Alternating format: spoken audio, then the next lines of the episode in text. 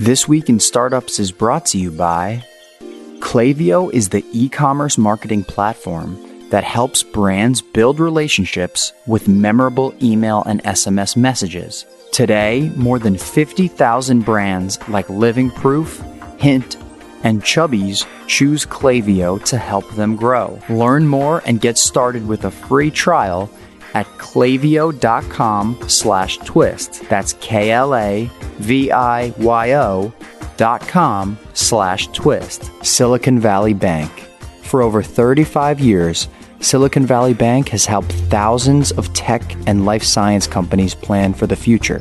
Learn more at svb.com slash next. Silicon Valley Bank, built for what's next. And Odoo is a fully customizable and fully integrated suite of software that lets you build and scale your stack as you build and scale your business. Your first app is free forever, and right now Odoo is offering $1,000 off your first implementation pack at odoo.com slash twist. That's O-D-O-O dot com slash twist. Hey, everybody, welcome to This Week in Startups. For the fourth time on the program in 10 years, my friend Jamie Siminoff, the founder of Ring.com and a shark on Shark Tank, and a great friend of mine, a great creator, and one of my biggest misses as an angel investor. We were just laughing about it before we went on air. Uh, if you want to see Jamie's prior appearances, episode 90 in October of 2010, he was in the first 100 episodes. Episode 277 in 2012, episode 700 2017, and back again for his fourth appearance. Jamie Siminoff, how you doing, brother? I'm doing great. Thanks for thanks for having me back on for the fourth time. Fourth time. You're you're almost in the five guest club. That's when we send you a blazer. You get a blazer, and it just has the twist bulldog the, and the, the green jacket. You get the green jacket, absolutely. We're going to make them. Um, it's definitely going to happen now that we're in our 11th year of the show. You remember the show back in like when Oh. I started it. Totally. I Yeah. I think you used to have people at like the at the Mahalo when Yes. you were doing it there. Yes, we'd have people at the Mahalo office, and it was kind of like sometimes I do it on Friday nights. People come by for a drink and hang out, and you were on those early shows. And uh, people don't remember your early days as a, an entrepreneur, but I was always super impressed. But how you understood consumers' behavior. One of the things you created was phone tag, correct? Yep. And this was a brilliant service. You would let somebody forward their uh, messages, uh, voicemails, to Manila or the Philippines or somewhere where somebody would transcribe it, send it back to you with an MP3 in your email. Greatest service ever. People, is that service still running and people still using it? It literally just sold again to a company called to a company called Umail, which was just like crazy to see that happen. And now that's built into every phone, I believe, right? Like Yeah. people transcribe them and use AI to do it. Back then, AI didn't work. So you did that. Then you did something called unsubscribe.com, uh, which was a Chrome extension where you would press any button and you would get that person unsubscribed from spam email or any newsletter. And that too had some level of automation. Explain how that service worked. And you sold that one as well, right? So be- best product, worst business ever. Um, and it was yeah, it was just basically getting rid of everything that the that the hard sort of spam um, bots were not be able were not able to get. So the gray mail, um, the newsletters, and you just would hit a button, unsubscribe, and then we would go through and crawl and figure out where the links were and where to put in your email address and make it automatic. Um, it was amazing because it's still fifty percent of email is gray. So, so it, if you look at the amount of time people spend on it, it's still a huge problem. It was just one that no one wanted to pay for, and so, you know, that was that. So, that's a that's a big uh, lesson, isn't it? Like you, you can find something that's a pain point in your life, you can build the perfect solution to it, but if people won't pay for it, it's not going to work. Yeah, and then we and on that one, I played out sort of at least for what I could figure out every single, um, uh, like every avenue it could go down, and the only way I could figure out how to make money was to do the wrong thing, which would be to try to figure out how to, in essence, get people back in to pay to come back in to your mailbox. And so to kind of go the other way And I just said, you know what? It's like, and that's where I kind of started my missionary sort of business career of saying, you know what? If we're, I'd rather lose than do the wrong thing. That's interesting. You are the opposite of some entrepreneurs who are in hot water with the government right now with antitrust, um, because sometimes um, you get to that juncture and you just decide, you know what, F it, I'm just going to take all this user data and I'm going to sell it to somebody like Facebook did or other folks. Um, and then your the next thing I remember, you and I went for a hamburger and you were in your creative phase and I was just starting as an angel investor. I had Sequoia's little checkbook, writing my little 25, 50K checks. And you pitched me on the worst idea, I think top 10 worst ideas I've ever been pitched on. And explain what you pitched me on over hamburgers because you took it out of your bag. Was that was the pop charger, correct? That was the pop charger, correct? Yeah. The intersect an intersection of charging and design. Yeah. Give so, me that pitch. Just so I know I'm not crazy. uh, I, you know, I was, I was, I was exploring. I literally had opened up, as, as you know, this, this, uh, I, I, this lab in my garage called Edison Junior, uh, my little garage in the Palisades. Yep. And the like, one of the first products was this idea that that charging, it, you know, it's actually looking back. It, I still think you were wrong because it was, you know, charging like our, our, mobile phones were dying faster and were were more yes. valuable to us. And so i was i tr- was trying to build sort of these mobile charging stations and sort of portable charging you know point of power pop. You know i thought that was very creative. Um uh, charging stations and uh, you know threw it on kickstarter. At the time kickstarter was just sort of starting out. This is 10 years ago Yep. Um, I think we were at the time. I think we were in the top ten or something Kickstarters, and that was like hundred and forty thousand dollars. So it's just like crazy. And it basically looks like a little garbage can, like a waste bin. and there are some design elements that I will say are dope because the top of the garbage can, the waste bucket, opens up and you can put your cables in there. Yeah. And then underneath, you had cables you could basically pull out and plug in. And the it was retractable cords, correct? Correct. So this was like, you know, one of those hoses that theoretically yeah. gets pulled back in. Of course, those hoses never work, but theoretically they're a good idea. And the, I remember the really cool thing was at that time there was like micro USB and then there was Apple's horrible iPod connector, which was the yeah, first the, connector. The, the long one, like the, the 30 pin. Yeah. Which was gigantic. And you made it so it snapped out and it was both chargers. Yep. Which was, I have to say, that was brilliant. Um, and I asked you, you like, you what didn't think the, so? well, no, I asked you what's the use case for this. I always think about the use case, right? And you were like, well, you know, when you're in the club and your battery's dying, we want the bottle service to come with one of these. And I was like, Jamie, I need to have a heart to heart with you. You are going backwards in your career. And I gave you a, do you remember this? I gave you a talk. I do. I gave you a stern talking to. I do remember idiot. that. I, I, I, do remember that. I was like, Jamie, you're Jamie Siminoff. You made phone tag. I totally remember you saying that. You're you Jamie made unsubscribe, and now you are going backwards with the pop. You made a battery with a cable. It already exists. This serves nobody. Back to the drawing board. I would never invest in something as silly as this. And of course, uh, whatever, a month or two later, you had Doorbot. Uh, so explain what was the origin story of Doorbot for people who don't know. So Doorbot, so here I am, I'm building pop in my garage and being told by good friends that I'm literally out of my mind. Um, and uh, I can't hear the doorbell when someone comes to visit because the garage is like behind the house. this is a small little house in LA. I think yeah. you had been there once, but it's like tiny little place, you know, like yeah. right on the street. I just couldn't hear the doorbell. The little wireless doorbell wouldn't reach the garage. So on the weekends, and this is actually like really funny because I had taken a tiny bit of money in for the lab.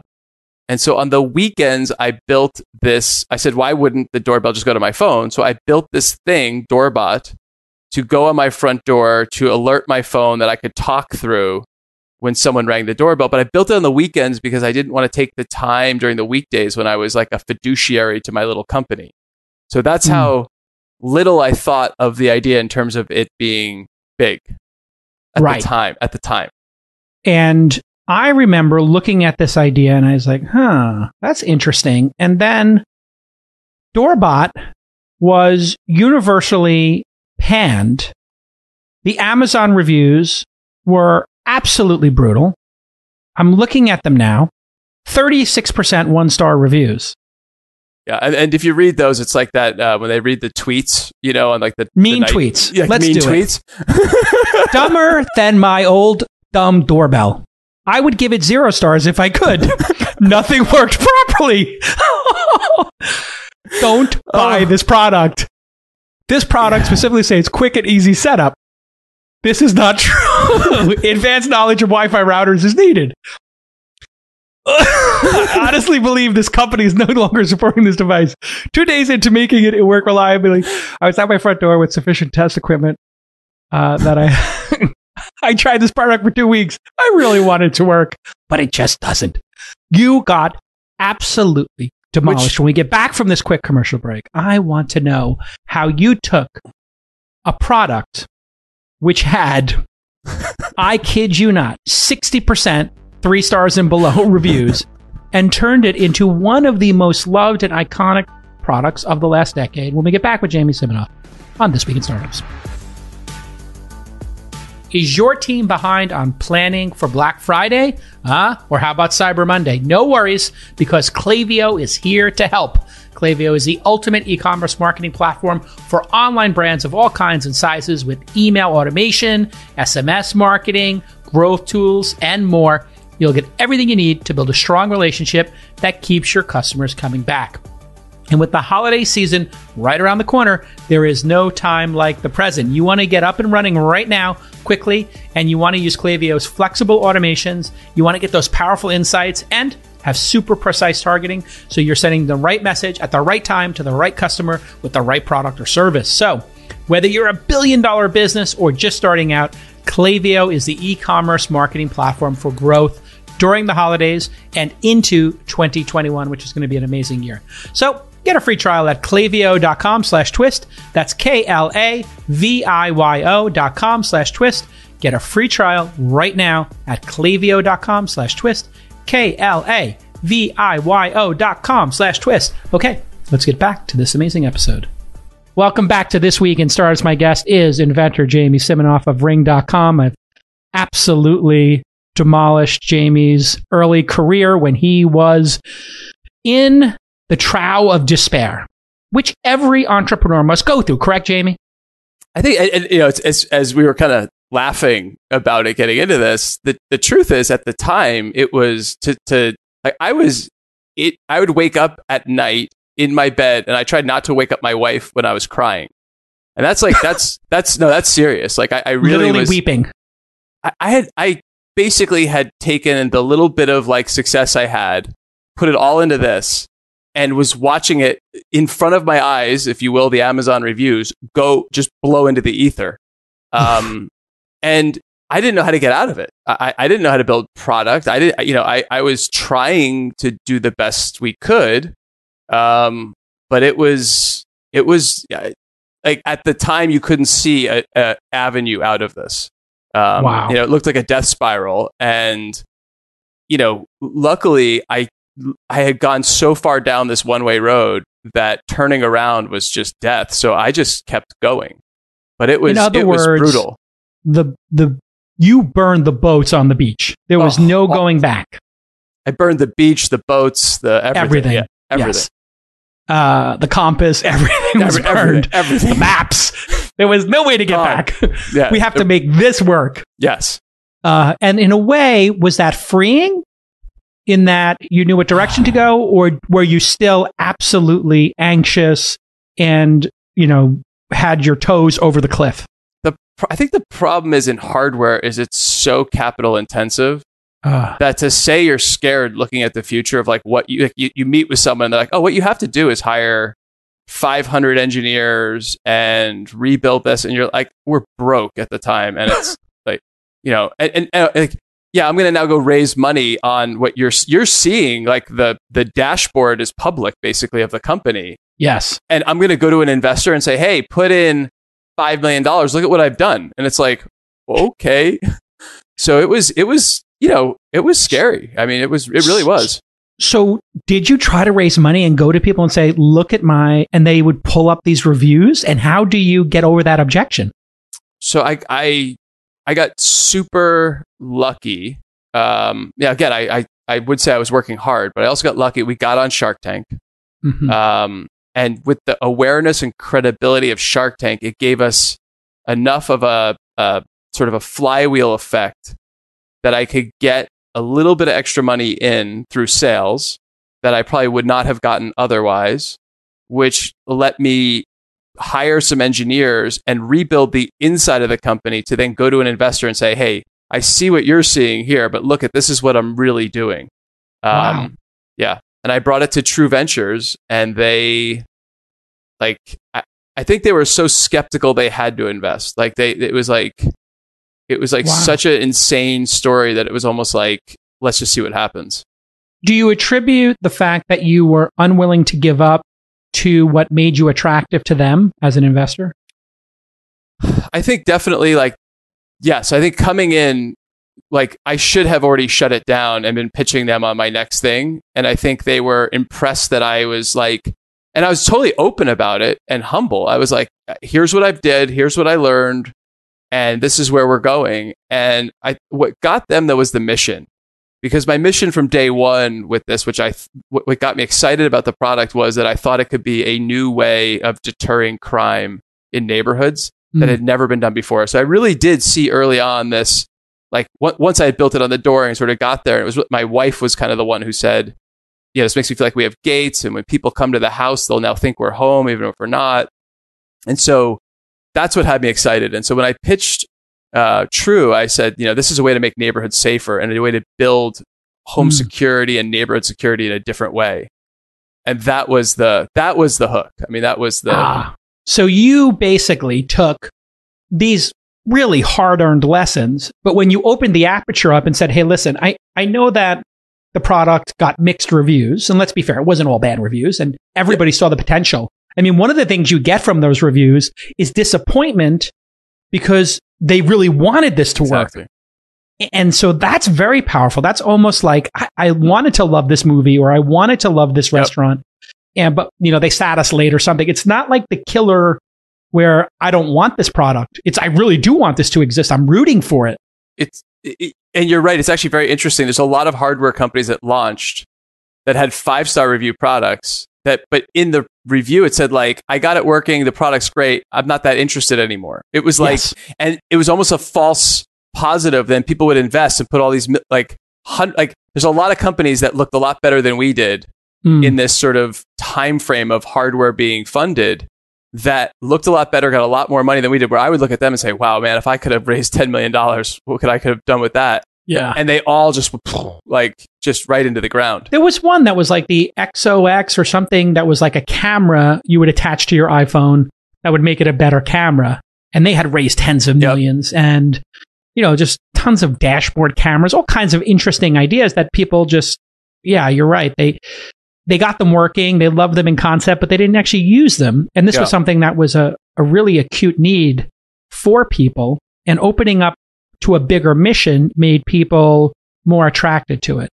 Yeah, and I'd also say because because of the people who listen to your show, I'd add this because I think it is interesting. Is that um, when a product comes out and it's perfect right off the bat, it's actually typically been, if you look, and I think you can see the data on this, a bad sign for the company because it means that what you're doing is not innovative enough and is too easy. Mm. and it's almost like having a again like like you said like it worked for some people. It wasn't like doorbot wasn't like a you know a, a total dud but it didn't do the promise that people wanted it to do but part of that was because it was so hard to do. And so it took us Right. longer to figure that out. It took us iterations of learning on that which built that internal sort of like in the company it built that muscle which then made us you know stronger and obviously into a you know long term into a successful out- outcome. Yeah, if it's too easy, it's not ambitious enough, I guess is a way to say Yeah. it. And this was so ambitious and providing neighborhood security and this network of security was so um, such a big heady uh, mission and you immediately saw payoff where people started to have you know package at the same time amazon packages were getting stolen as like a, a reoccurring occurrence uh, and you decided to let people share those and build advertising around them, correct? Uh, not advertising, but we built definitely built the Social way, media. This yeah, the, the way for people to connect in their neighborhood, um, to share that information, to be safer, to talk about what's happening, and so yeah, we built a definitely a very different. Um, it's interesting even today when people say who's your competitor. The truth is that there really is only one ring. Um, the Hmm. way that we present the product because we're so missionary, I think, is different than we're not just sell we're not selling product. We're selling a, a experience around neighborhood security. Yeah.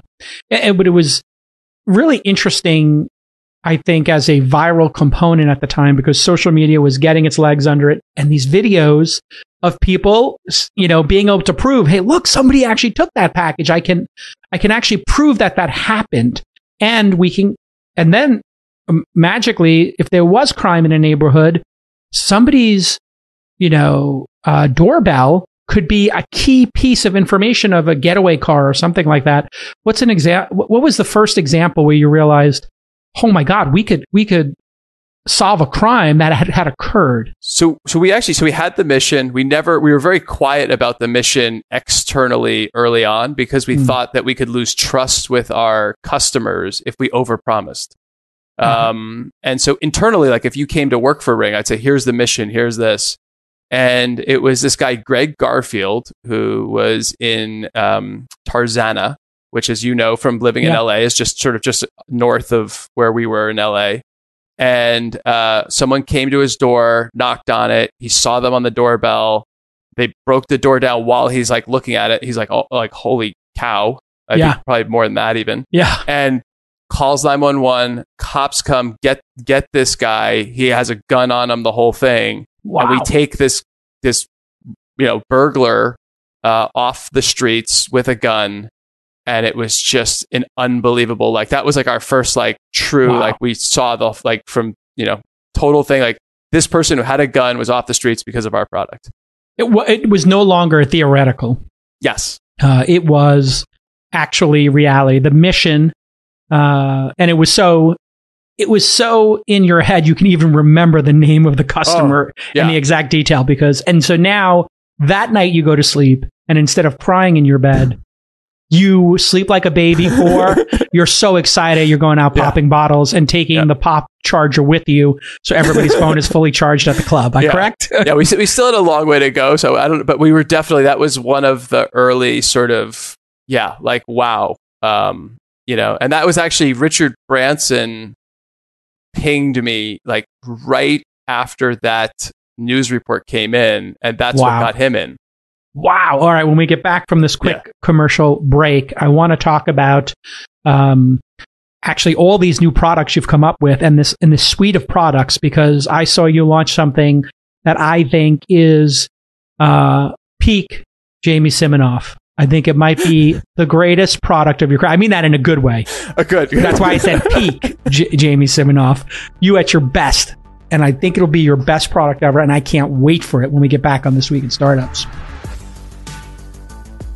This Week in Startups is brought to you by Silicon Valley Bank. What's next? What if? Are we ready? Now what? These are the questions that can keep founders up at night, and no one understands this quite like Silicon Valley Bank.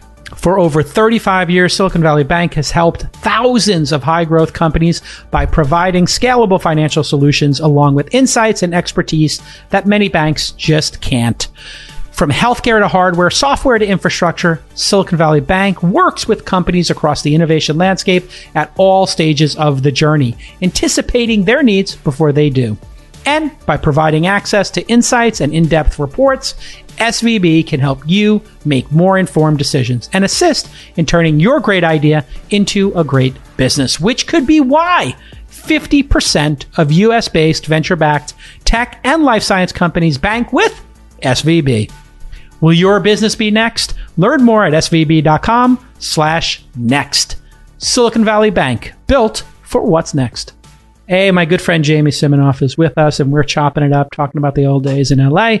And what an amazing journey he's had with Ring. If you uh, don't have a Ring product, there is a complete line of amazing products at ring.com. You should go check them out. And you released a new product that to me uh, is, as I said, Peak Jamie. Uh, I think it's going to be your best selling product ever. It is an in home drone that'll do what I've always dreamed of, which is I believe this is what it's going to do. When I'm not home, I don't want to have cameras all over my house on the inside. That's weird. But when I'm not home, I do want to be able to fly. I think they call it a sortie. Is that what they call it in the uh, business? Where the plane just flies over an area and just checks everything out. I want to fly that mission, check every room, and have it land again. Just so if I'm out or I'm out of town, whatever it is, the drone can fly and tell me there's nobody in the house or this is where fondue is. And I get a little picture of my dog. Explain this product and how close it is to reality because I've been waiting for this a long time and I was actually pitched on two or three companies, one doing it outside of the house, one was doing it inside of the house. Nobody's ever seemed to get this right and get a product to market that I know of. Explain the product. What's the name? How much will it cost? When can we get it? So, I mean, you explained it the best because I think products should come from a user need, not the mm. technology. And so right. uh, we call it the Ring Always Home Cam.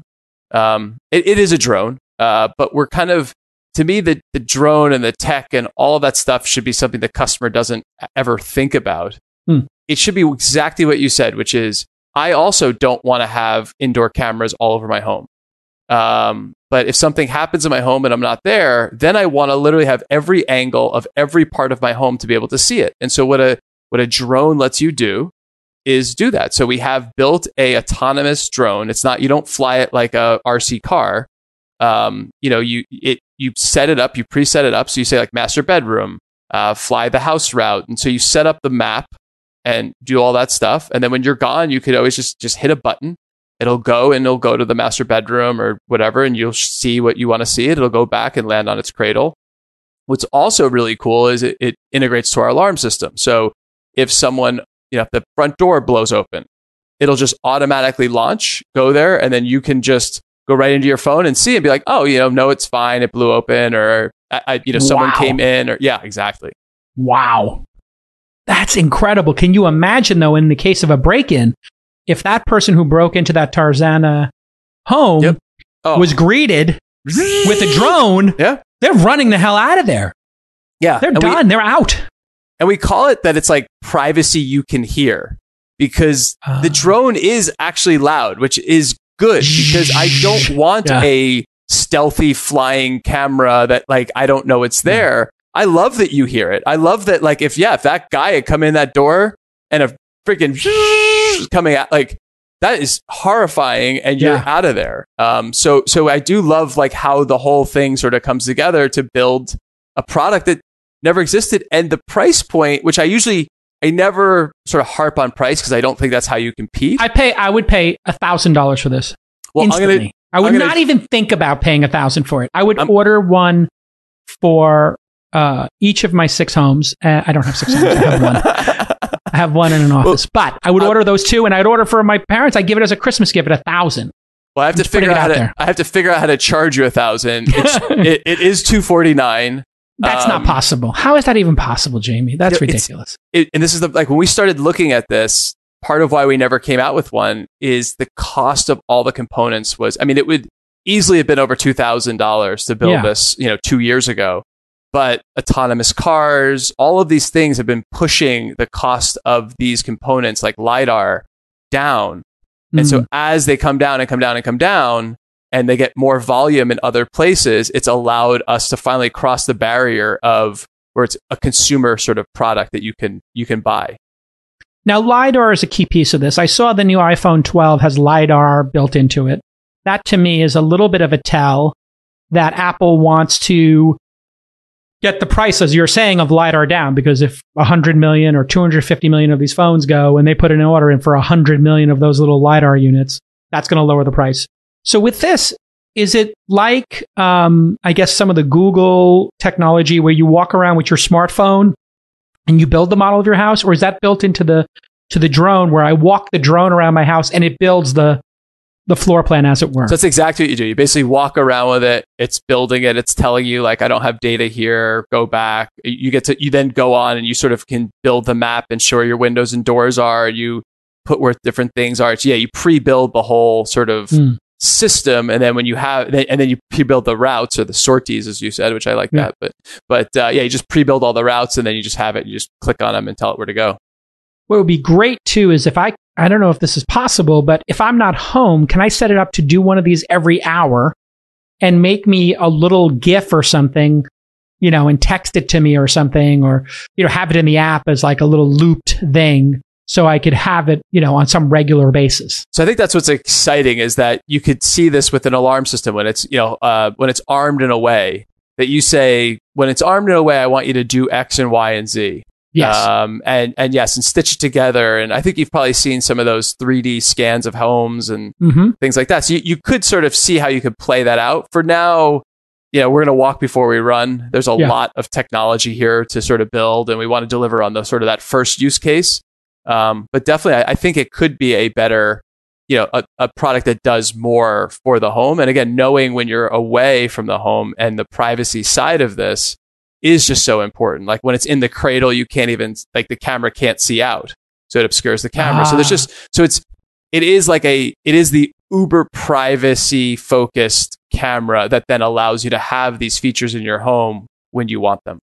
And of course, that was like the ridiculous late stage journalism reaction to it was like, oh my God, you know, privacy in the home. Now Amazon's going to know what's going on inside your house. Um, and it was like, wait a second. I looked at it and I was like, that only comes out when I tell it to. It's only going to come out when I'm not home. And I think the camera's at the bottom of that like Yeah. stick on it. So this actually is less intrusive than having cameras inside your home. Yeah. But of course, the, you know, everybody misses that because they don't even read or the product spec or watch the video. I, there was one like tweet that went back and forth, and someone said to the person who wrote the first thing about privacy, said, you know, like, well, here's all the features it actually has, but you probably already knew that. And the person who wrote the original tweet uh, was like, yes, I did. I was just trying to be, you know, like, I was just, it's, it's like a jerk. But yeah, but it's it, it is interesting that that is like you know has become a thing, which is like salaciousness is like better than fact. And on this one, you know, it's it is loud. It's it's like it's if this sneaks up on you, like I mean, it can't. It's it's just like It that's what I love. And that's what I you, that's what I love about it. Like I, I and I like that. Like I like that we built a just a super privacy centric indoor camera. Does it have like bright lights on it? So if it does go to a situation, it can put the lights on or blare an So alarm or something. It, it has a it has a light on it. Um, Hmm. and so yeah, so you you have a light on it, camera. Hmm. Um, you know, See that when the light goes off, that's going to be a big one for deterring people who might come to the house. So if somebody was outside the window Oh, and they're like a- messing with the window, Yeah. yeah, this thing comes by and puts the light on them. It's like really cool. And then uh, I guess the optional paint gun, paintball gun is uh, coming soon. the ability yeah. to shoot but you know, Amazon paintballs. Amazon legal. I think sh- uh, you know. I think they did not approve that one. So I'll Yeah, have no to, I'll have to- I'll armaments to- on your I'll- drone. I'll have to. Yeah, they have to. I'll have to look back at that one. Actually, if you go on YouTube, there are a bunch of Oh. you know people in Russia who like play with weaponry or whatever. You've probably seen some of these Yeah. where they they just put paintball guns uh, and then sometimes real guns onto drones and they Yeah. zoom them over and they. It's pretty pretty compelling. Some of Uh, those, those big outdoor drones. I mean, they'll they'll carry stuff. they have they can really carry stuff. Hey, when we get back uh, from this quick and final break, I want to talk about the acquisition because I had Mark Suster, our mutual friend, on the pod. I believe was he an investor? He was, yeah. He was Big an investor, Yeah. big investor. Um, and I asked him point blank, like, hey, if, if this company had existed today, would they have SPACed? And he said, I think that would have been a possibility. So I want to talk about the Amazon acquisition, how you made that difficult decision when you had such a great growing business to become part of the Amazon family. Uh, and if you regret it and if you think you should be a standalone public company right now, would you have SPACed when we get back on This Week in Startups?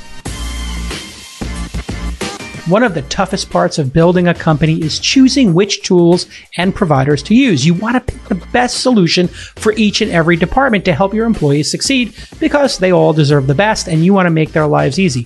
But there are so many functions in a startup, and each space has endless vendor sales tools, email marketing, accounting, HR, and payroll, project management, customer support, point of sale, e commerce. It goes on and on and on and on.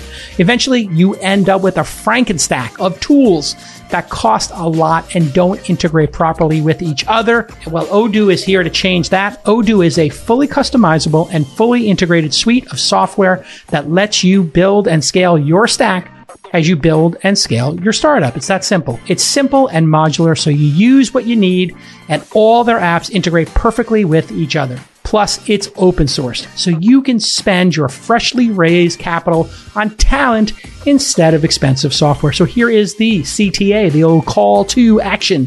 Your first app is free forever.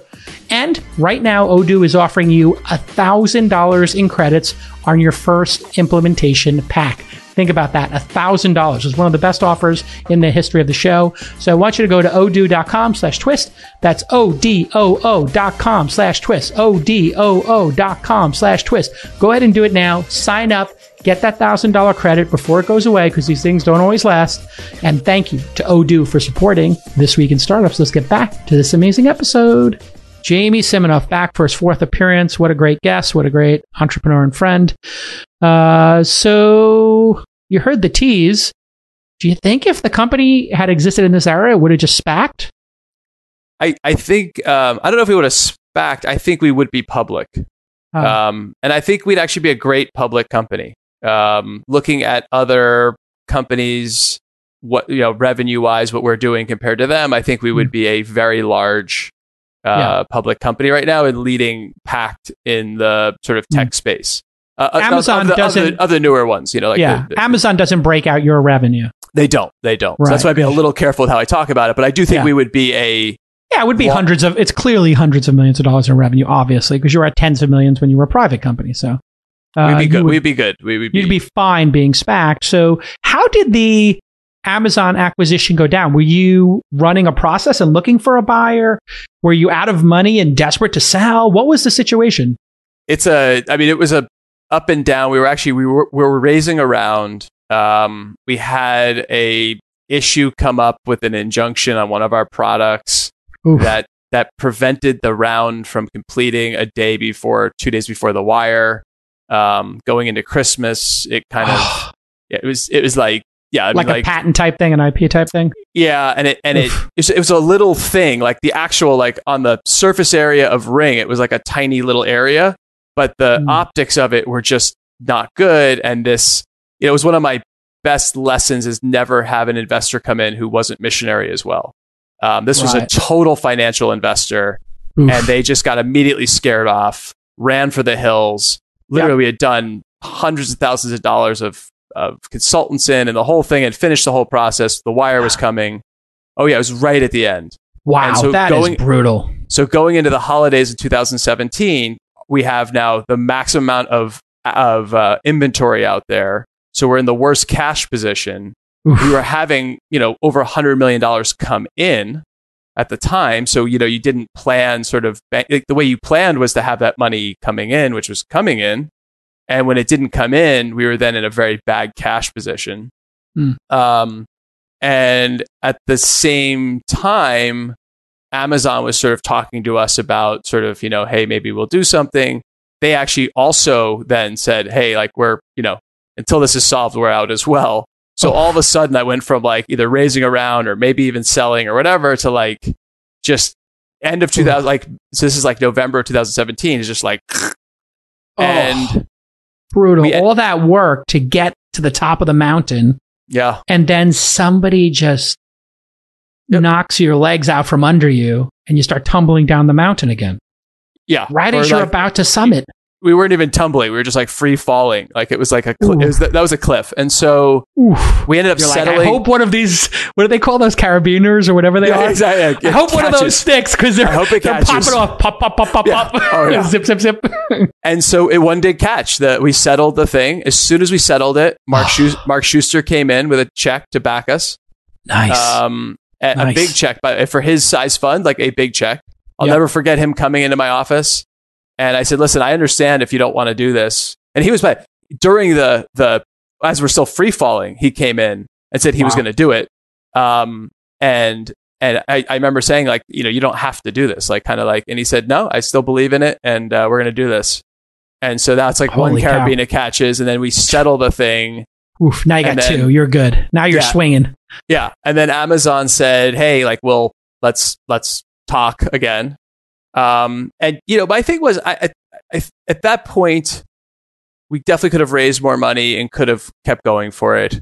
Um, but you know what what what really did it for me with Amazon was I told my team from day one that our mission was to make neighborhoods safer, and that we would do anything to to scale and to make neighbor like anything that would make neighborhoods safer we would do. Like that's how that's how we were going to make our decisions and if i looked at going public and standalone in, in x years or Mm. being part of amazon and you know having a team like that help us to make neighborhoods safer which one's going to accelerate us faster Right. and and to be you know i had to be honest with myself and with the team and i said listen I, this is a good outcome for everyone Yeah. is it the financially best outcome i don't know i'm not an economist right. but it is certainly the best for ring and uh, For sure. and, and because of that i'm happy i made the decision. I think i think amazon has been a great family to be part of. They've they've kept to their word and they've allowed us to really do something exceptional with the brand and help people.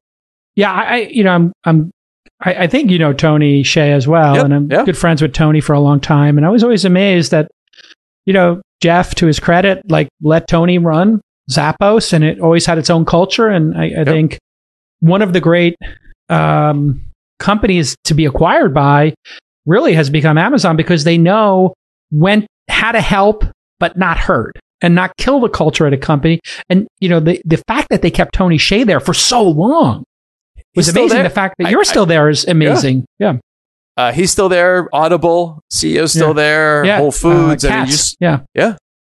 Yeah. It's so it's, it, it, it is Jeff. Jeff has a sort of a tenant that you let, you know, let the entrepreneur like support the entrepreneur. You support them. And it's, Yeah. so it's been amazing. Uh, just curious, like. D- does Jeff drive these acquisitions? Is he involved in them, or does his team just do it and you know he gives you a high five at the end? It depends on like obviously where they are. Yeah. Um, I mean, Jeff knew about this acquisition, but this was driven by my now boss, Dave Limp, who runs Yeah. devices uh, Right. for Amazon. So it was in his group. And so Amazon's now sort of, uh, you know, AWS, sort of the, com- the commerce business, and then devices is kind of three of the bigger pieces. And at the scale Amazon's at now, I'm assuming the manufacture of your devices has changed completely. You must have learned a ton, or no? Was it on the same trajectory it always was? Because they they were Yeah. building those Kindles for close to two decades now. They've been building, you know, their tablets and um, the what's their device? Their Fire or something? What's the one oh, that Fire they Stick, Fire Stick. Fire Stick? I mean, they've Yep. been at this Yep. for a while. I mean, they even did their phone uh, for Yeah. a while. Yeah, No, they're big. They do a lot of consumer electronics. Yeah. Um, Alexa, It's- of course. Yeah. Yep. Okay. it's been interesting. Um, you know, I, I always say it, it feels like when my dad gave me a credit card and said like Yeah. buy the things you need. Like it's Ah. almost kind of like I feel like Jeff gave me a credit card and said, "Here's the store. Like you can choose what you want uh, to Mm. get from it, um, but don't let the sort of the stuff fall off the shelf into your cart. So don't let us push things onto you. You decide. And so some stuff we've actually kept very ring, uh, like our marketing. You know, we've Mm. kept it uh, very much because that's really shows who we are and the brand. Um, and so that's really stayed in house. And then other parts like yeah, manufacturing. Certainly, we've gotten a lot of benefit from. You know, as as you saw my early days of manufacturing, when you said you're Jamie Siminoff, like you got to stop doing this. Like that's the early days. You know, Yeah. now where we are now. So yeah.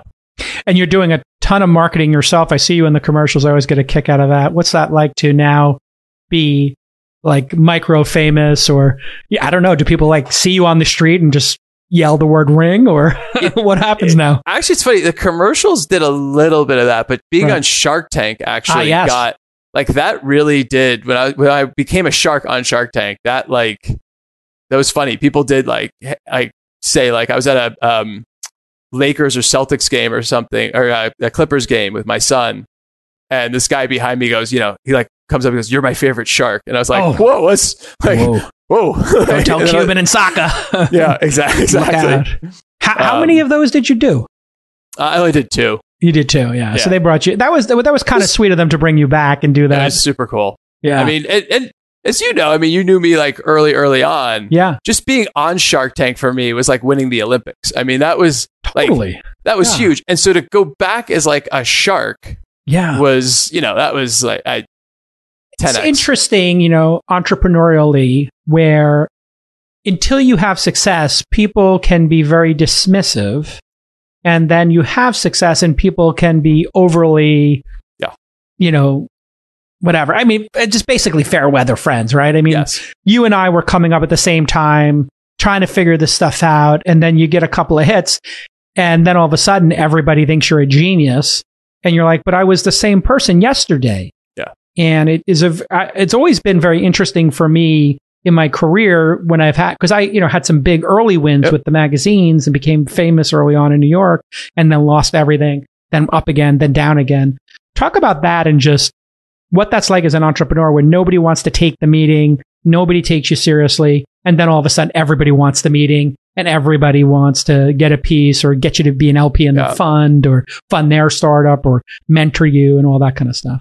I mean, I think the most important part of it is to remember, and I think you've done a great job of this, of like the, who you are, and that, like to you said, it's like what you said, like people are people. Yeah. Like, like money actually is such a bad indicator of how smart they are, or how Right. inter- or how interesting they are. Even like go past smart, like just interesting. Um, and I think it's finding. I, I try to find interesting people, um, it, at, at all levels of their career, uh, to to sort of spend my time with because that that to me is like what is fun and when you can fund then someone who really needs it uh, you know I, I love doing that um, but certainly you're right I think there is this it's kind of like the stock market it's like if your stock is up you guys must be doing really well and it turns out like not a great short term indicator of how good someone is um, Yeah, it, it's it is certainly interesting. I always thought you were one of the most talented product people I ever met, and I, I always said that. Like people say, "Who do you respect on a product base?" I'd be like, "You know, this kid Alex Tew from Million Dollar Homepage and Com, and Jamie Siminoff and Elon." And Ev Williams and Jack, like, there's a group of people who just know how to build product. They have this like really good intuition about what the customer wants, and they have the ability to sort of will it into being. Um, what have you learned on that note about your gift of identifying a problem and creating the solution? Because I phone tag to me and unsubscribe are as brilliant as Ring. I I saw in those like, wow, these are just such really great insights. What have you learned about channeling those insights into products? If you could explain it to somebody coming up in their career who's listening to the podcast of how do you take your idea and manifest it in a product and know it's a great idea? So I think there's. I, I called myself when I started Ring the chief inventor, um, Mm. and I think so. Keeping that mindset of, I, I think there's too often we focus on the business, like we focus on trying to build a company, Mm. and I focus. When you focus as an inventor, you focus on solving problems, and I think companies exist to solve people's problems. Um, you know, Jeff says Amazon's the most customer centric company in the world, and I think if you keep that focus, so I'd say maintaining customer focus and not getting sort of t- uh, getting letting the company sort of become its own way of pulling you out of that is very important as you grow. Um, early on, I think also standing for something. I think mission is something I really learned matters because it helps focus your product. It helps focus your solution. It helps get your, when you have a mission, customers want to be part of that. Uh, employees want to be part of that. Investors want to be part of that. So you're like getting all these tailwinds in your direction by having a mission versus just saying, "Hey, I built this thing, buy it. Uh, I get forty percent margin on it." And so. I, I, I really do believe that fo- like missionary versus mercenary is just such a better way to go, especially because most of the time we fail anyway. And so at least if you fail doing something good, it feels better than failing doing something that was literally just for you know capital gain. Yeah, and when you say that, it brings me back to that moment you were like curled up in a ball trying to not wake your wife up from sobbing, and you're like, you know, if you're going to cry in bed, uh, it's a lot better to cry in bed about something you care deeply about and you're Yeah. a missionary about than a mercenary thing. Like if you're crying in bed because you built something that's a widget that has no meaning to you, it's like, that's yeah, kind of and, and the and the only success is like literally success. Like that's like it's like if it doesn't make financial success, you le- you, you you lost. And with Ring, once Greg Garfield and I got that kid off the street with a gun, yeah, honestly, in some ways, like I, that was like I had I I rang the bell. Like that was Yeah. you know that was success in, it, for the company. Now doing it more and more was more success, but but you know Yeah, it's kind of as good as it gets when somebody has that kind of experience. It for an entrepreneur, it just it closes the loop in a way, right? From Yeah. that moment of inception to the moment of it actually getting there. I, w- I was actually with Elon when the rocket got to space and had dinner with him that night. The first time he got there, I was actually at dinner with him as well, and the one spiraled out of control, and it was like so close. do- Uh, do- I don't know if you remember you you invited me over to your house the night before my son was born. yeah. Uh, it was me, you, Elon, and there was like maybe two other people. You were playing poker, Ah, yeah. I remember that. Yes, we were all And- hanging out. and, and he had just met with the U.S. government to try to get the big contract. contract. Yeah, yeah. And Those are good if he days. didn't get it, I think I, am pretty sure he would have been like Yeah, I think he said that was like it. gone. Yeah, like and so Yeah. that was yeah. Yeah, I mean, it's where it's it's really interesting how tenuous these companies are. You know, like that one carabiner saves you. Yeah. Or, you know, two. All of a sudden, when two of those break, people forget how much speed. Right, like the velocity becomes. I, I'm not a I'm not a math Yeah. genius either, but I think it starts to become exponential. Like the chances of the next one holding up gets worse and worse. The And- more force is going down because what's also interesting from the other side is being the carabiner for someone is not only a nice thing, it's like not only a good thing to help save someone, Ah. but how profitable it can be. Like Mark Yes. Suster, I believe, made more return on that investment in terms of the speed at which he returned it right. like, and the amount than Hmm. ever in his history of his fund. So, Right. so he did a good thing. He literally saved my life, Ah, and he also got a very nice return for it. So I think you know it's it's a That's It's fantastic as well. Um, hey, as we're getting towards the end of the hour, and I know I know you've been very gracious with your time. Um, what is the story with uh, police having access to the cameras? I know that's been a flashpoint uh, for me. I think it's brilliant. I I would love for police to have access to local cameras uh, in London and England. Uh, CCTV has really helped make it a much safer place in San Francisco, we preemptively banned AI for cameras and we're kind of anti camera in a city that's overrun with crime. I think it's completely hypocritical. If anybody's kid, God forbid, was kidnapped, they would be begging for there to be a camera network out there. Um, and I'm fine with there being some level of cameras out there to help protect people. And, uh, and obviously, privacy could be compromised, but I'm kind of okay with a little bit of that risk in order to make the world a much safer place. So explain to people what the network of cameras uh, and that sort of system, the vision for it, and then where you're at in terms of executing on it. Yeah, I think it's what is It's been misunderstood that we Yeah. Built something for the police. We actually Right. built something that is more privacy centric for our customers.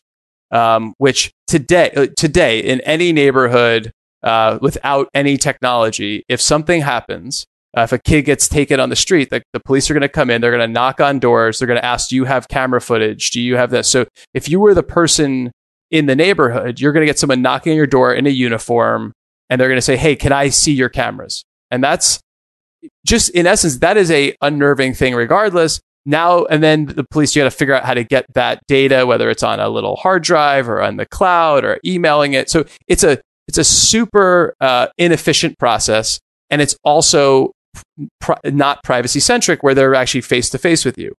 What we built was a system for our for our customers that if the police need footage, they can request to our cloud. Uh, we then send an alert saying, "Hey, Jason, uh, this incident happened in your neighborhood. Would you give the police footage from you know 9 a.m. to 10 p.m. on this day from your cameras?" Now, if you say no, it's anonymous. They don't know. So it literally versus that person at your door. If, if, if they knock on your door and, and you say no, that's a kind of a weird thing to say. And maybe it's Yeah. because of something, it, it might not be nefarious. It's just because, like, I don't know, you were doing something weird that day in front of your house. Who, who knows? Right. Um, and you just don't want to share.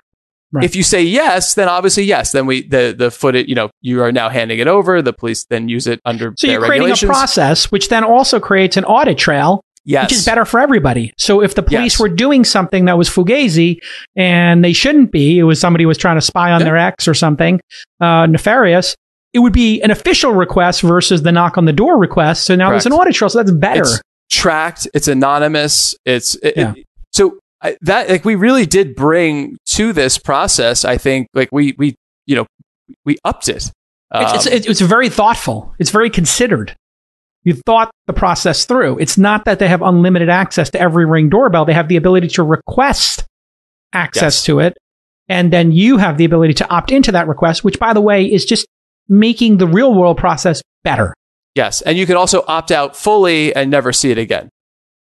So it's 100% in control. And of course, you get barbecued this by late stage journalists who are looking for a headline to just barbecue technology because now all of a sudden technology and companies and entrepreneurs are the enemy of the state for some I, crazy I, I, reason. it's listen, so weird, is isn't it? Like 10 years ago, everybody loved yeah. technology and companies and innovation. And now it's like this weird moment where everybody is a socialist, communist, hates it. And yeah, and I think I guess a vocal minority. I, I, I, do. Think, I, th- I, think some scrutiny is good, or I should say, some. I think scrutiny is good. Yeah. Um, but I do think facts should win.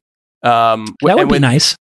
Yeah. So that that to me, that's the thing. Like, I, I'm fine with being grilled on anything that we do. We are a large company. We do, you know, we're we're doing a lot of things in neighborhoods, and I think there's nothing wrong with the press or someone else giving us scrutiny. I do think that the facts should win, and on this one, I do I do believe that what we're doing is is really good for our customers, our neighbors, and privacy in general.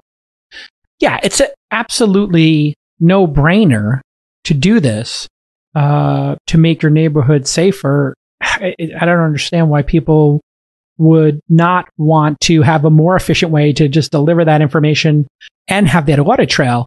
Um, now, how do you feel about facial recognition because that seems to be another flashpoint where people are like, uh, I don't know if I want to be identified. And obviously, in some countries, the government has CCTV cameras and they can track people. What do you think the right approach to that is? So we have not launched facial recognition as a company to our customers. Uh, we would not sell it to police or sort of organizations like that. Um, and our position on it is, you know, with, as with any feature, is until it's something that really brings value to our customers, we're not going to launch it. So I always look at like the always home cam with the the drone. Um, you know, I saw that for a long time that I could build something, but until the price point hit the right thing, until I could build the right features on it, and thought that it was really a um, a true product that people could use and get benefit from, we just don't. We're just not going to put it out there. Yeah, I think that's pretty thoughtful. It would be nice. Uh, and I think some other camera companies allow you to know this person's home so you can identify specific people if you want to program it. But it's not like it's hitting some database of all faces in the world. Yep. So what about that? If I just wanted to know, oh, hey, my this daughter's home or this person's in front of the camera and I program it on my side, is that a bridge too far or is th- that seems to me to be my choice of yeah, which faces? I, I, think it's definitely an, it's an interesting new area, and like you said, there are some camera companies that are doing it. Um, mm. Yeah, we're we st- we're still watching it. We want to make sure that whatever we do is thoughtful and and uh, mm. and good for our customers. Yeah, it, it's to me in a city, it's a no brainer. I think the way it should work in a city is it should be like when you subpoena phone records, where you go in front of a judge and say, "Hey, there is this corpus of video cameras over the last 10 days in the city city of San Francisco, city of LA, wherever it is, London. We have an abducted child. We would like to search for this child's face for this purpose over this number of days. So we're not searching for your yep. ex-wife for the last year to try to find out who she's dating so you can stalk her or some crazy police officer who's gone rogue. It's like this specific instance, it goes to a judge, the police captain brings it, the B cops then get the results and it's for a limited time frame. That would be such a no brainer and make everybody super safe, which I think they have at all the tunnels. It's one of the ways they, they catch criminals now is every time they go through an E-ZPass or something, they can catch them with that. Yeah, I, I, think I, I, think thoughtful regulation around any of these things is good. Like that's what sort of the role of government can play, and I, I actually look at that as exactly what you're saying, which is like bring thoughtful like legisl- legislation to the forefront, and then you know let's let's use that. Did you guys ha- do you guys have your own like uh, alarm company to then go uh, you know, dispatch the police now? Is that all built in now? We do, yeah. So we have the the Ring alarm, um, ten dollars a month with professional monitoring. So we sort of broke the sound barrier of that whole sort of thing. Yeah. No, no contracts. Um, yeah. So that whole ADT thing that I was paying 150 bucks a month for and getting barbecued. It's crazy. yeah, we can we can You bring it Ten- down to 120 dollars a year 10, instead 10 of bucks a month. yeah, uh, and that's become a popular option. I take it. People yeah, are starting that's, to do that's that. been a, that's been a great product for us, and it's yeah, it's a good ecosystem product because also knowing the status of the home is important to set your cameras of how you want them to give you motion detection of an always home you know camera like the drone. If you're in this alarmed away mode, it can do things based on knowing that. So that's really what I love about the alarm is knowing the status of the home of what you Mm. decided, not just what some sensor decided, but what you've stated. Like you've said, the status is I'm away and it's Yeah. armed. That makes total total Yeah. sense. What hardware are you looking at? Like we talked about lidar lowering costs. Are there other things that are coming down the pipe that you look at hardware and say, "Hmm, that's sort of interesting"? Um, Um, AR would s- maybe. Yeah, I'd say uh, from a hardware side, I think I think lidar is probably one of the most interesting. And like you said, like, you just see it get in the iPhone now, um, which I, I I'm really looking for. Like, are they actually going to make it so when you're walking down the street, is it going to warn you when you're about to hit something? Um, I think I I, I do wonder if Oh. that's yeah. I, I think that I, I haven't heard anyone talk about that, but I that, it's people actually do run into stuff like it's a real thing. Uh, they walk into the street and get hit by cars. I mean, sadly, Every- yeah. yeah. So like, so I, I wouldn't be surprised if they build some sort of uh, almost like a self-driving system. slam on the there. brake system. Yeah, it just like, hey. vibrates like "Er," you're Yeah. about to bump into somebody at the airport when you're looking Yeah. at your black mirror. Yeah, Uh, exactly. I wonder how far that lidar goes too, because I, my understanding lidar on cars is still massively expensive. Yep. And I'm assuming that's because it goes 100 or 200 yards or something. Yeah, I wonder what the field is of this. so it's field of view accuracy. So all those things come into play with with these like Mhm. lidar, radar, all these systems. I think theirs is seven feet. Um, and again, the accuracy doesn't have to be within, you know, some of it's like millimeter wave. And so it's like w- literally within like a millimeter. Um, autonomous cars obviously have to do also, they're going much faster. So Yeah. you have to like, you know, like if you're doing 70, 80 miles an hour, think about how far you have to throw it to just make sure that you're getting ahead of where the car would know then to stop or not stop.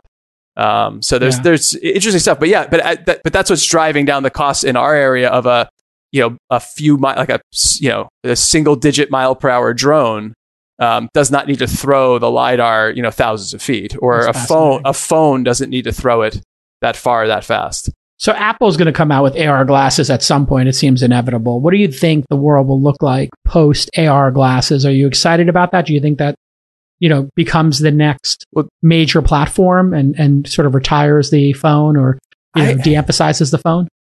I don't think, I really still don't think that the wearing glasses thing happens. I mean, we saw it with 3D TVs and it like, you know, it was a huge thing and like, no. Eh.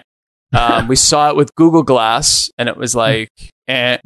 No. And then I just don't think, I, I think the phone, I wouldn't be surprised if in 30 or 40 years we still have something like that in our pocket.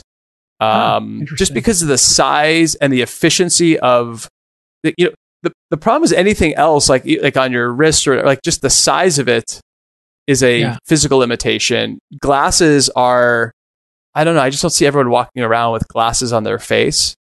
Um, I just don't. But you know, what do I know? I mean, I, I didn't invest in Uber and you did. So I mean, like I didn't invest like- in Doorbot. yeah, And so, it I mean, cost me like, twenty five million dollars. Yeah, so- so- so screwed. yeah. I mean, you were raising at what valuation was that? Probably oh, when we were talking. five, Oh, probably five. oh, God, it's so painful.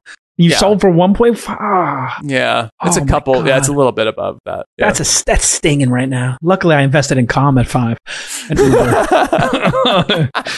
Oof. So, bro, are you angel investing now? Once in a while, you put you put a little Not- bet out you there. know, I don't really get a lot. I, I don't like. You love like the. I mean, you've like Yeah. made like that's like a thing. Um, Yeah. I don't really love the angel investing. I like when I do like a very specific, targeted thing. Hmm. Um, I did that Moink meat thing on. Um, it's like a, a meat box called Moink to, uh, Oh, on no, Shark no, no. Tank.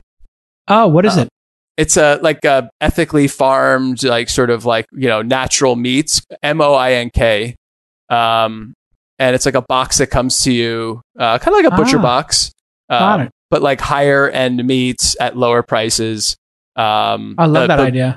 Yeah, the the it- the invent the entrepreneur is unbelievable. She's super missionary in LaBelle, Missouri. Uh, I have since Nice. bought a I bought a farm in LaBelle.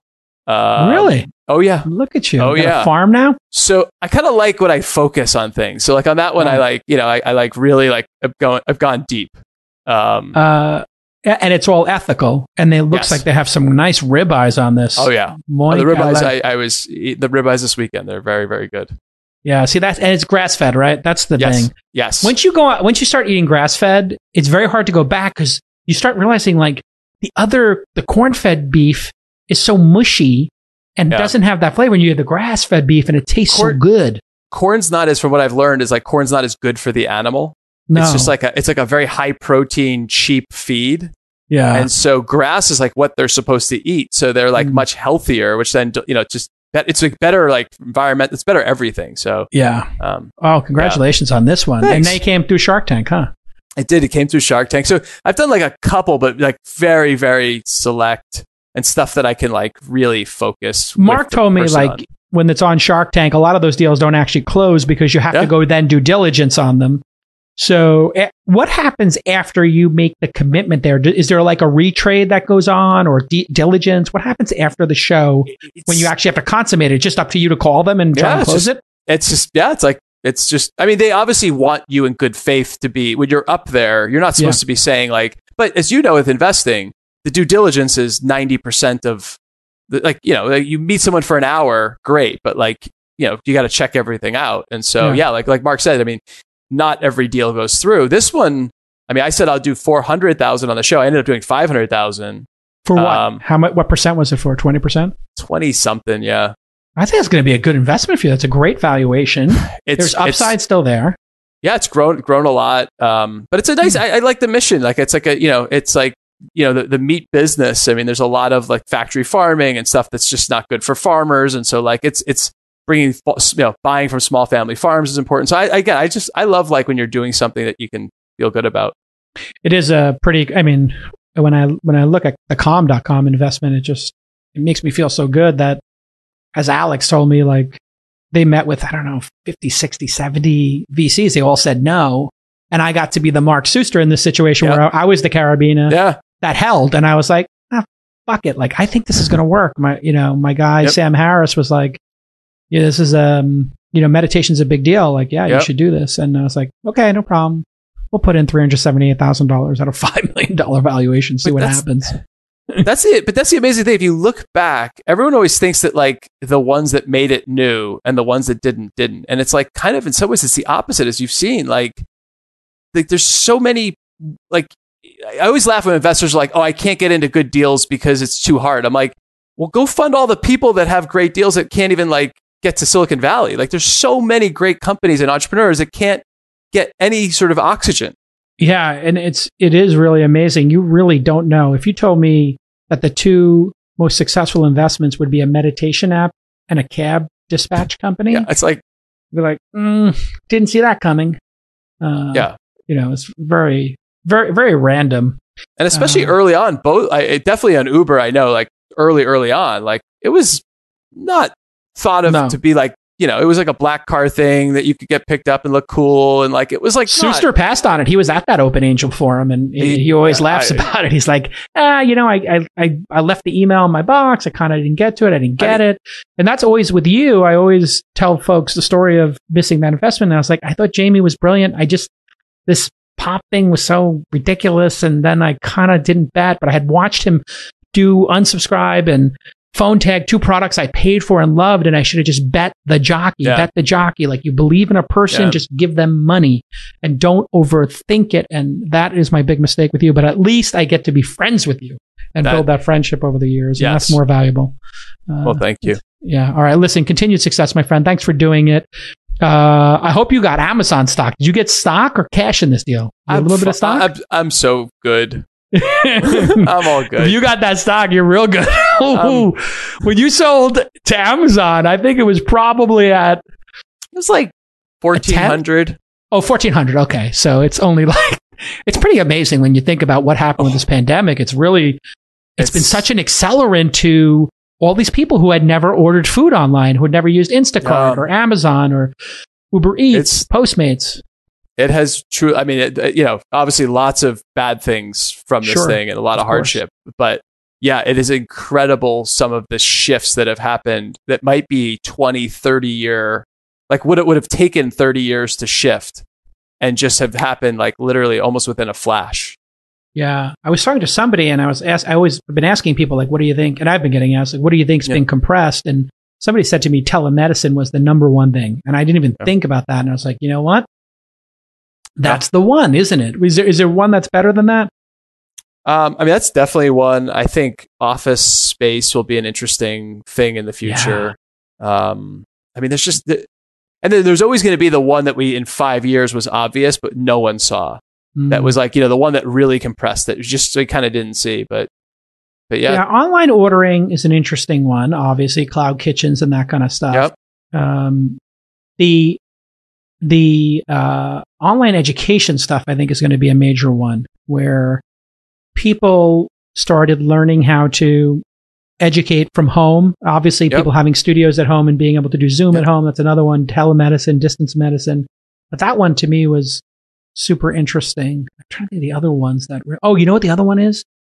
Uh, people using Robinhood and trading stocks again, which we were lucky to be angel investors in was a- Robinhood. oh wow, They're at 15 million members. I heard. I mean, I, mean, don't, I don't have it's- inside it move- information, it, but it literally moves the market. I mean, it's it's yeah, like it's literally that. I mean, it's that big. It's it's crazy.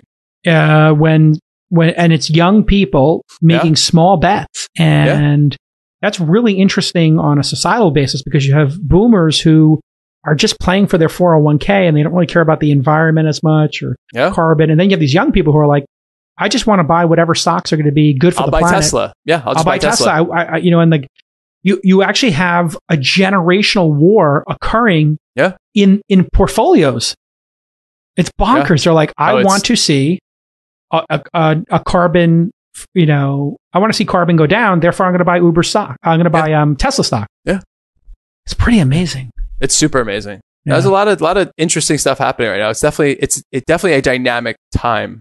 Um, and What do you think's going to? Let's close on that. What's Yeah. how do you think this all wraps up? You, you what does your heart tell you about 2021? We get the vaccine and we're we get out of this, or do you think this is going to be a two year thing?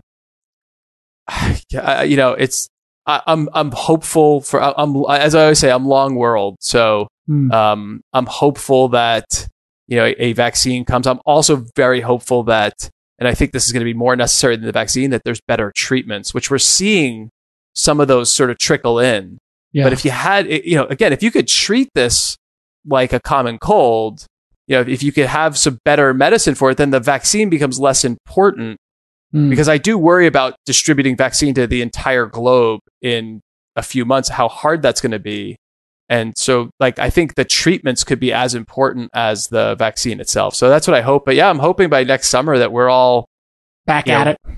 yeah. Go to a go to a basketball game again. Oh, It'd be dope. I love to see NBA. mm, Oh, courtside finals. Ah, would have loved to be at courtside for the Lakers. fire up that StubHub app that I haven't like Oof. touched for you know six yeah, months. get some of those last minute tickets on the way to the Oh. arena. You buy the tickets. Ooh, get a good deal on some good tickets. I can and, ah, taste the street meat outside. Oh yeah, absolutely get that. Get those uh, Those sausage hot sandwich dogs with hot the dogs, bacon wrapped around or whatever. Oof, yeah, absolutely. I'll pay for that later.